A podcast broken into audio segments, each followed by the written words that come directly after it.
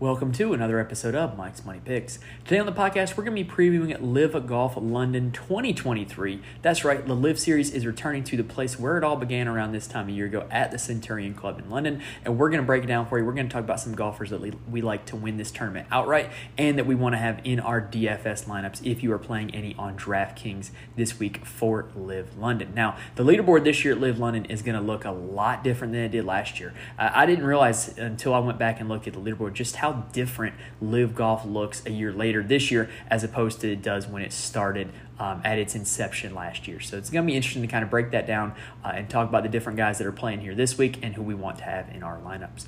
Now, if you are watching on YouTube, please, please, please hit that like button and please hit the subscribe button as well. It shows me a lot of support. It helps the videos get noticed and it really just helps me out more than you could ever know. I, really didn't know until I started making YouTube videos and creating content um, just how much the subscriptions and the likes matter. So please help me out. Hit that like button, hit that subscribe button if you like what you're hearing here on Mike's Money Picks, and you'll be notified when new episodes drop, like when we drop our fantasy football team previews later this week, and when we will be back next week. We're going to be talking the Genesis Scottish Open, as well as the alternate event. I believe next week is the Barbasol. It's either the Barbasol or the Barracuda, but we are going to preview both events. We're going to talk about the Scottish Open and the alternate event on the PGA Tour next week. So if you are subscribed, you'll be notified when both of those episodes drop. And then we're going to have a lot of content coming your way for Open Championship Week as well, as well as continuing to cover fantasy football as well. Um, so we've got a lot of content here on Mike's Money Picks. If you hit that subscribe button,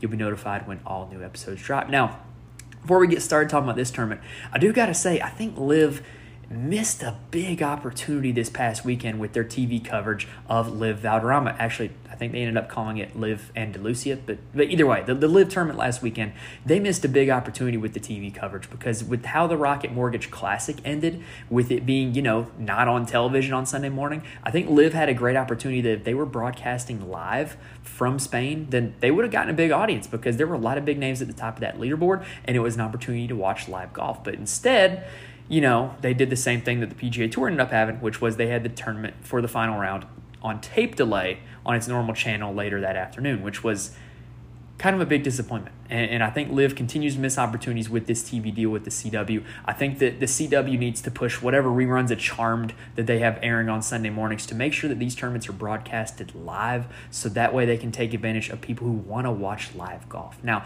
I can tell you, I did end up watching the highlights of the extended highlights, I should say, of LIV Golf Andalusia. And so I do know how that tournament went down. It was a thrilling finish with Taylor Gooch winning over Bryson DeChambeau on the tournament's final hole. Um, and so we're going to talk about both those guys here in our preview of LIV London. But I just want to talk about, I think that LIV as it's currently constructed right now, they continue to miss opportunities with this TV deal that they have with the CW. And, and I don't know what LIV Golf is going to look like after this merger of the PGA Tour and the PIF, but I would like to see some live golf out, out of LIV as opposed to um, wherever they are in the world, having it just be on tape delay on Saturday and Sunday afternoons. I think they can definitely do better than that. But um, either way, um, LIV London is going to be taking place this Saturday, and we are going to break it down for you. So let's go ahead and get started here with the preview. But first, let's get a quick word from our friends at Spotify. All right, so LIV Golf London is going to be played at the Centurion Club, which is in the, um, I guess, whatever they call it in London. It's in the district of Hertfordshire. I'm sure I mispronounced that, but either way, um, it is going to be played at the Centurion Club. And unlike a lot of events that happen across the pond um, on the PGA Tour and on the DP World Tour, this is not really a link setup. Um, if you look at what Centurion Club has to offer, um, it's not a super narrow, not a super difficult test of golf, um, but it is going to be tree lined. It is going to be a, you know a fairly straightforward parkland design. Uh, it is not going to be like links golf like you would see at St Andrews or like you're going to see in two weeks at Royal Liverpool. Um, but it is in England, and so I do think you could give a little bit of a home field advantage to the English guys or the guys who have played on the DP World Tour and have played at courses like this. Ironically, the course that the DP World Tour played at last week at the Belfry, uh, I think is actually pretty similar to this one in terms of being a Parkland design that is not a Links design. Um, you can see by the flyover that is you're going on in the YouTube video right now. The fairways are not necessarily tight. Um, if you miss a lot of these fairways, there are trees lining most of the holes, but there are some where it's just fescue grass, so you can be a little bit wild off the tee and get away with it here. Um, the course normally plays as a par 72, but it's going to be playing a little bit differently here for the LIV golf event. LIV is kind of trying to up the difficulty a little bit this week. And so what they did was they took the normal par 72 that is Centurion Club and they backed it down to a par 70. They turned some of the par fives for members into par fours. And so what ended up happening is you end up with a lot of long par fours here at the course this week. So what's going to end up being like necessary to succeed here at Centurion Club is to be good with your long irons and to be able to, you know, give yourself a good drive with an opportunity to hit the green. And, and obviously once you hit that green, can you knock down your birdie putt? Uh, unlike the event on the PGA Tour this week, I do not expect this to be a birdie fest. I do not expect the winning score to be very low. And so, for a little bit of information for that, we actually have a little bit of history here with this event. This is the first time we've seen this for LIV Golf, really. You know, last year they did play at Centurion Club for LIV London, uh, and the winning score was minus seven. It was it was Charles Schwartzel that won it, um, and Schwartzel was at minus seven there were a total of eight players under par, um, so it did end up playing fairly difficult. But the bottom line is, you can kind of look at this leaderboard, and once you get outside of the, like the top 10 it just really goes down in quality like there's a lot of names like here near the middle to the bottom that you see are kind of been some of the mainstays on the live tour but there are some guys in here that are not on the live tour anymore maybe they are playing over in europe maybe they are playing um, somewhere else. There's not a lot of pga tour guys in this field. Um, it's just not a very strong field for the first week of LIV. um, so last year charles schwartzel did win it at minus seven. Runner up was hennie du plessis at minus six. Branden Grace, Peter Uihlein at minus five, Sam Horsfield at minus three, Oliver Bekker and Adrian Otaegui at minus two. Here you get some big names. Dustin Johnson in eighth place at minus one. Taylor Gooch in ninth place at even par. And then Louis Oosthuizen and Justin Harding, along with Graham McDowell, tied for 10th place. So basically, can we glean any kind of information for that? Well, so Charles Schwartzel was the winner, right? So what we know about Charles Schwartzel is he is a guy who um, tends to not be a good putter of the golf ball, if I'm putting it nicely. And so he's a guy that can be elite at ball striking and, is a not great putter. So, you know, does this course kind of cater to ball strikers? Maybe. I think there's a little bit with Charles Schwartzel there. Now, Hennie du Plessis, the, the runner up of this event, he has not played on LIV this season. Um, so I've got his golfer profile here on rickrungood.com. Um, he did actually play last week at the British Masters and played decent. He was T49. But if you look at his profile, Hennie du Plessis is like one of the worst putters on the DP World Tour. He routinely loses a lot of strokes putting. Um, however, he is an elite ball striker. He normally gains five or more strokes in the ball striking categories. And so I guess what you can kind of glean from this is knowing that Charles Schwartzel played well here, knowing that Henry Duplessis played well here, this course kind of caters to ball strikers and guys who are going to be good off the tee and good on approach. And then, you know, maybe can they just be good enough with the putter to knock down a few putts and win the tournament, right? So, in terms of comp courses, just kind of looking at what this course has to offer, um, there's not a whole lot of data in terms of strokes gained for the live guys right now. They do not break them down by categories for live events. So, what I do have to go by in terms of trying to build a lineup this week, um, as opposed to just looking at recent finishes on live, I can look at some comp courses and how they played well there. So the three that I've picked, the best comp course I believe is the Renaissance Club, which is the, the current site of the Genesis Scottish Open. Um, it's where the PGA Tour is going to be headed next week. It is another course kind of like this one that is in the British Isles and it is not a link setup. And so it's going to feature some of the same grass types and agronomy that you would see at some of the Open Championship type courses, but it is not links golf. It's not going to be played along the ground. It's not going to be with the pot bunkers. It's going to be very much like a Parkland American Country Club type setup.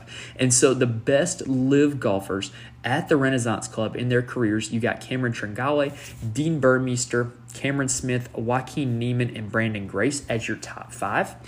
Another course that I think is a pretty good comp to this one is TPC Southwind, which is the home of the WGC FedEx. Well, it's not WGC anymore, but it's the FedEx St. Jude Invitational. It's the first week of the PGA Tour uh, FedEx Cup playoffs now.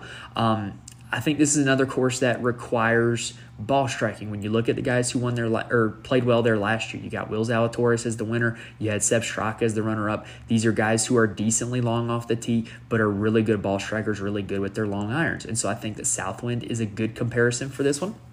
And the best golfers at TPC Southwind on the live Tour for their careers have been Dustin Johnson, Brooks Koepka, Abraham Ancer, Phil Mickelson, and Lee Westwood as the top five. And then the last one, another course that I think of is just being a ball strikers course where guys who you know don't necessarily putt all that well have played well here. Um, is TPC Scottsdale. Um, just a course that you know the guys who are really good at ball striking really tend to stand out at that course because you're going to have to break out all the shots in your bag.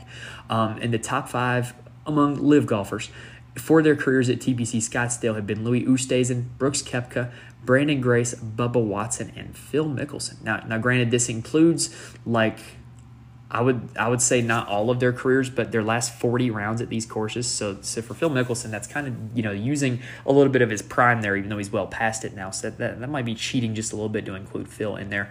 But those would be my three comp courses, and those are the guys who have tended to play well at those courses. So, if we're looking at the DraftKings board, you know, how can we use that information to try to build a lineup or to try to um, you know, figure out who's going to win this golf tournament. So, looking at the very top of the board, I think right now there is a very, very clear top four on LIV. And, and, I think these four have a lot more win equity than the rest of the field. I think that these four are the safest four picks on DraftKings. And if you want to get aggressive on DraftKings, I think you can actually set up a lineup with two of the top four in it without too much difficulty. And, and those top four are Cam Smith, Brooks Koepka, Bryson DeChambeau, and Dustin Johnson. So let's highlight each of them. So Cam Smith, a lot has been said about how he started his season with, you know, kind of being awful on live at the very start of the season um, and then not really playing up to his standard at the Masters. And, and, so, you know, kind of that was kind of the kick in the pants for him that he needed because ever since then, including the U.S. Open, he has not finished worse than 12th at any event internationally, whether it be on live or whether it be a major. He's really upped his game since the start of the season. And last week, LIV Valderrama at a course that did not suit suit him well, in my opinion. He still came in a tie for 12th place. I, I think that's actually an encouraging sign. You know, Valderrama was not a place where you could be wild off the tee and spray it and get away with it. Uh, whereas I do think this course is a place that you can do that. The weakness of Cam Smith's game is his accuracy with the driver, and I think that that weakness is a little bit mitigated here. And I think he would love to get into the winner's circle as he kind of is approaching the time where he's really gearing up to defend this Open Championship that he currently um, holds. Like, like I really think that his whole season is kind of coming down to I want to defend this title at Royal Liverpool, and I want to make everybody go through me to get it. Um, and so I really think that he has got his game peaking and heading in the right direction. And I do think this is a pretty good course fit for him. So I really do think that this could be a pretty good setup for Cam Smith here at the Centurion Club. Now, next up is going to be Brooks Koepka.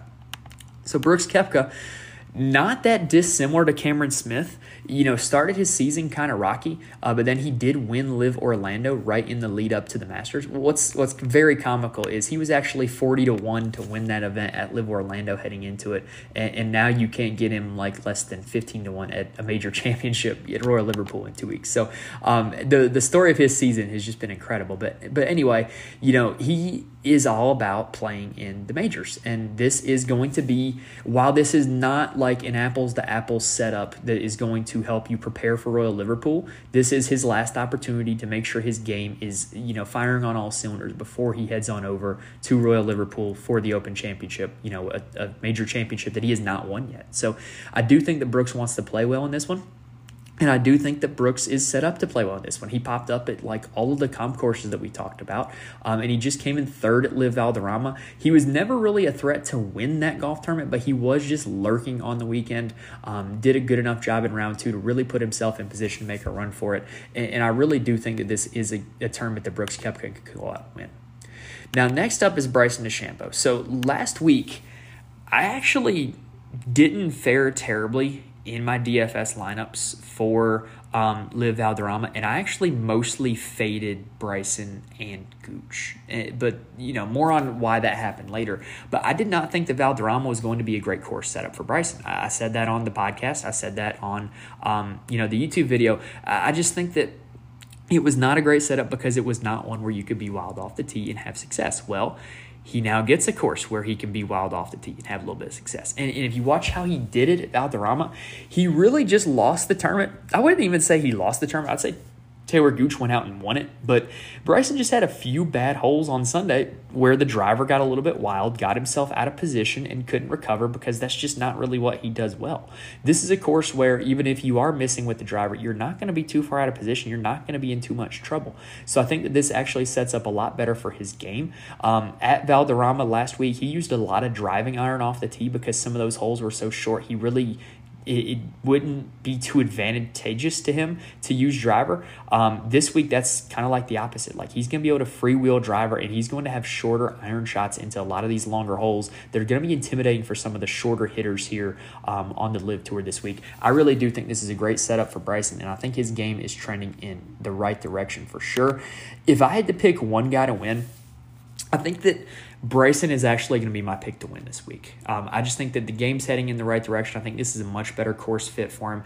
I think that Smith, Koepka, and Johnson are all great top five or top 10 bets, but I think Bryson at the end of the day is my pick to win this week. Now, Dustin Johnson, I'm not counting him yet out either because we saw that he came in eighth here last year. That, that's not bad. He came in eighth at Valderrama last week, and he came in 10th at the U.S. Open earlier in June. He's another guy that his game is heading in the right direction. But the problem with DJ is that he's really just given away all of the recent tournaments on like one hole. Like he's had like a triple or a quad, and, and he just kind of took himself out of contention just right there on one bad hole. If he can just eliminate that bad hole, he, he's gonna be one of the best golfers in live this season, right? But he but he's got to go out and do it. Like he's got to make sure he maintains that level of engagement, that level of focus, if he wants to go out and win one of these tournaments, as opposed to just letting it slip on one hole. Now, like I said about Bryson I didn't think the Valderrama was the best place for Dustin Johnson's game. I think that this is a much better spot for Dustin Johnson's game. And when you look at what he did at the comp courses, he sets up pretty well. So I think that all four of these top guys set up pretty well. If you're in the top 10 or top 20 market or even top five market on live, I think that all four of those guys are pretty solid bets for that. Um, I am picking Bryson DeChambeau to win this golf tournament, though. And, and, looking at it on DraftKings, I think it's totally, totally feasible to put two of them in one lineup. Like if I, I were to just experiment right now and go with Koepka and DeChambeau, it gives me average remaining salary of seventy two hundred dollars. That's absolutely feasible with some of the values that are down further on the board. So. Um, let's go ahead and look in this next little tier. And yes, I am putting him in this next little tier, even though he has won three times on live this season. It starts with Taylor Gooch. So yeah, the the elephant in the room is the fact that he's won three times on live this season. But if you look at how he's done it, he's really just been he's really made a lot of putts. Like he's been really hot with the putter. And, and I think long term, I don't think his skill level is necessarily as good as Bryson or Cam Smith or Brooks Koepka. And so I'm kind of willing to just say, like, okay, Taylor, like you had your three wins. I don't think you're going to be getting any more this year just from the sheer math of it. So I'm kind of willing to just fade him for the rest of the season, even though, yeah, he's going to keep playing well, most likely. But the fact that the eye test is telling me he's doing it a lot with the putter. The eye test is telling me he doesn't have the same win equity as the other guys. So I'm just kind of willing to go ahead and fade him a little bit. And, and, and, if he does win, then you know, shame on me. But I really think that you know he's kind of hit his quota this year, and I really think he's not doing it in a way that's as sustainable as where you're looking at the finishes for Smith, Koepka, and Johnson. So probably going to be fading Taylor Gooch this week. Now, Mito Pereira is another interesting one. So he's another one that I kind of think that this place fits his game a, a little bit well. Um, you know, Mito played well, really well in the majors last year. And, and, if you think about major championships, those are places where you're going to have to be hitting long irons into greens. That's going to be the case at a lot of the holes this week. I kind of think that even though the yardage on the scorecard isn't going to be super intimidating this week, the, the you know the distances of those individual par fours. Those are some long par fours. I think that's something that Mito really excels at, and so I would not mind going back to him for that reason. Um, for the same reason, I'm kind of back in on Joaquin Niemann as well. Um, you know, not really been super great on live so far this season, but he really did show some bounce back with the T10 at Valderrama.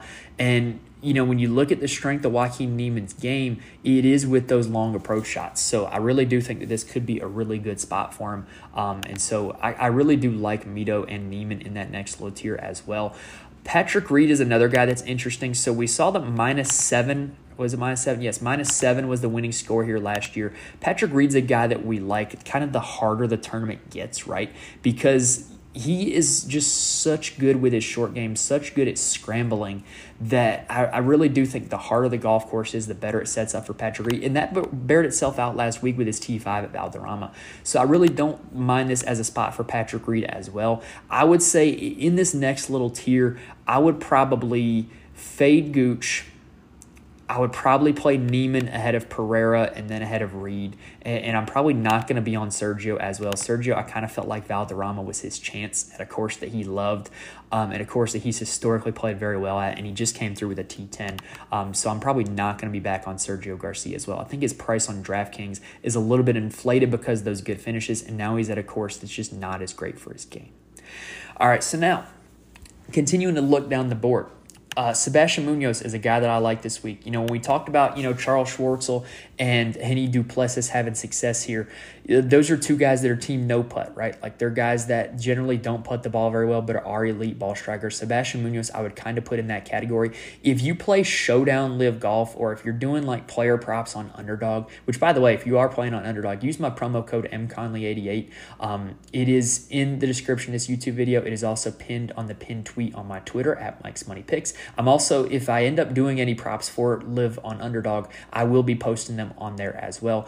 If you are doing any props on underdog, I think Munoz is a great pick for birdies or better um, and for strokes as well because he's a guy that he tends to get hot for one or two rounds of in a golf tournament. And, you know, if you're playing showdown DFS, he's great for that. And, you know, I think that that kind of even if it is just two rounds for him or even if it is just one round for him i think that gives him enough um, equity that he can pay off that price tag even if he doesn't win the golf tournament.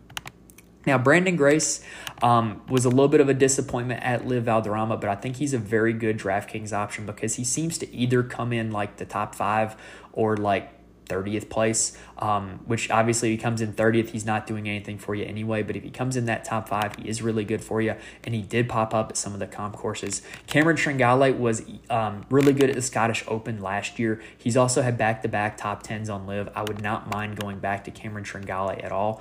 Um, although, if you do start with that super aggressive build of Koepka and DeChambeau, you're probably going to be avoiding that range entirely. But I do like both of those guys. Um, and then the other guy in the 8,000s that I like, Louis Oosthuizen popped up here last year. He's another guy that he's kind of like a team no putt guy where um, he's just elite as a ball striker and, and you know not really great on the greens. And Dean Burmester I would put in that category as well. Um, I, I would I actually kind of really do like Burmester this week, uh, although he kind of hasn't really shown a whole lot of upside recently. He did have a T3 and a T7 earlier this season on live, so I wouldn't mind going back to Burmester as well. Now, heading further down the board, um, there's not a whole lot here, if I'm being totally honest. Uh, my favorite play um, out of anybody kind of from that mid eight to mid seven range, my favorite play would probably be Anirban Lahiri. Um, he's just strung together some really good finishes on live until you know, the, the past two have not been great, but really, uh, at Valderrama, it was just one round that jumped up and got him. You know, he had a 78 on Saturday. If he could just eliminate that one poor round, uh, uh, you know, he obviously has the ability to come in top 10. Looking further down the board, Ian Poulter is a native Englishman. Uh, I do believe he's f- from near London, I, I think. I'm not 100% confident on that. But, you know, give him a little bit of a home field advantage being an Englishman. Um, and he's, uh, you know, got some decent finishes on LIV so far this year. Not a terrible play there. Um, the guy that we got to talk about in this range, though, is David Puig. I've been told that is how it's pronounced. So um, he is a rising star I, I believe at least. Uh, his last three events have been in T12 at LIV DC, T39 at the US Open, and T5 at LIV Valderrama. Um, and I don't think DraftKings adjusted his price enough to compensate for that. I do expect him to be highly owned, but I think it's for very good reason. And, and on LIV, when you're playing, you know, DFS on DraftKings, the, you know, everybody's playing an eighth of the field anyway, so everybody should theoretically come in averaging 12% ownership. If you kind of eliminate the top five from the equation that never contend anyway, that makes it more like 14% ownership. So if you are playing David Puig, as long as you mix it up somewhere, find another way to get unique, I do think that is a viable strategy. Another guy that I wanted to mention is Mark Leishman. Just thinking about what is needed at this course, he is a guy who tends to excel with his long irons um, and tends to excel at kind of like major championship type setups, even though he has not been good recently. I think he would be a really good sneaky um, under owned value play to go with on DraftKings. Now, looking further down the board in the 6K range, Scott Vincent and Laurie Canter are beginning to appear like the same guy to me. Like they're guys that are just priced down here in the 6K range on DraftKings every time on LIV, and they just seemingly give you like an above average finish every time, right? Like neither of these guys are ever going to win a live event, but if they just kind of keep doing what they're doing, keep giving you that like 15th to 20th place finish, I mean, that can help you in a cash game. Um, if you're playing, you know, DFS cash games in a GPP, it might not win you the GPP, but it might definitely help you cash. And, and if they do happen to give you like a ceiling performance, then that could really help you win a GPP. I think those are probably the two safest value plays here in this 6K range would be Scott Vincent and Laurie Canter. Now, if you're looking to get really, really creative down here, um, I would like in terms of betting guys to win, I would probably have stopped at like Munoz. Uh, I, I, probably wouldn't bet anybody below Jason or um, Sebastian Munoz in terms of like picks to win. But if you're looking for guys for a DFS lineup, you got a few interesting options here.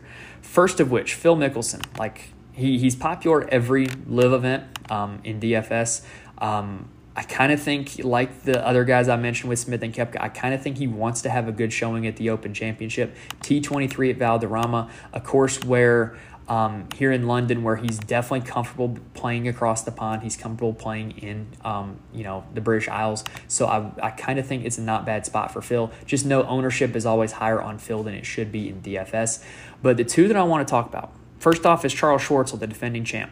He has been um, to be quite honest, garbage in his last four starts. You know, hasn't come in better than 29th place. But he did have one earlier in the season where he was T7 at LIV Adelaide, T16 at LIV Orlando. So there is still the capability there. He's the defending champ of this event, and he's $6,300 on DraftKings. Um, you can't really get much more affordable than that out of somebody who's a defending champ of an event.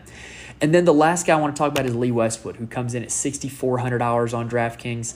Um, he hasn't really been great at all on live this season. His best finish has been a T16, but he did something last week that I think is worth noting. Um, last week at LIV Valderrama, he was T27, which was his best finish in a while, like shockingly. But the, what I do want to talk about is how he got there. So Lee Westwood last week at Valderrama had 13 birdies at a difficult golf course. Now, that's the same amount Bryson DeChambeau had. Bryson DeChambeau came in second place. But the problem with Westwood was that he had 15 bogeys. So, with what we know about Westwood's career, Westwood's a pretty good ball striker. Westwood has not been historically a terrible short game player either. He's not a great putter, but he's not a bad around the green player. He kind of has, you know, a little bit of that Euro flair around the greens. So, I kind of think that that bogeys number if he can just get that bogey number down, he can give you a top 15 finish because the birdie making ability is clearly there if he made 13 birdies at Valderrama, which was a difficult golf course. And so I really do think Lee Westwood is kind of like the sneaky sleeper under the radar value play this week in DraftKings. And, and I definitely think I'm probably going to have a little bit of exposure to Lee Westwood at the very bottom on DraftKings. All right, so there you have it.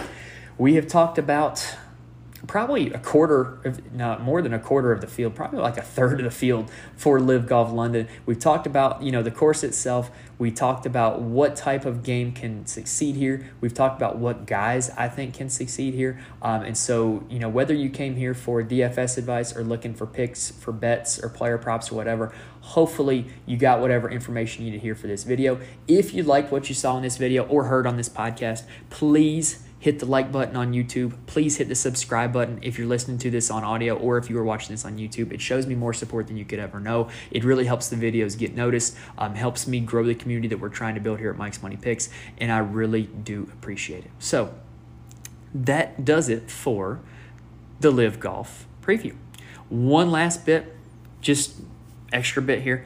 Um, if you are interested in seeing who I am playing on DFS for LIV Golf London, head on over to my Patreon, patreon.com slash Mike's Money Picks. You'll get access to the DFS articles that I post every week talking about ownership, talking about the guys that I like for that week for LIV Golf and the PGA Tour, as well as my fantasy football draft guide and fantasy football rankings. You'll have access to those as well. It is only $3 a month. It's much cheaper than buying a magazine or buying a membership to many other premium fantasy sites.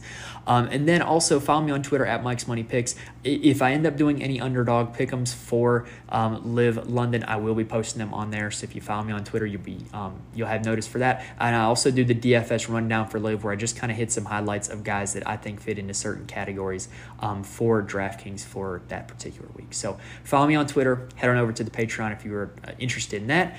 Thank you guys for watching or listening to this point. I really do appreciate you guys. Hit that like and subscribe button on your way out. Hopefully, I gave you whatever information you need to make some money off of LIV Golf London this week. Thank you guys. I will see you next time.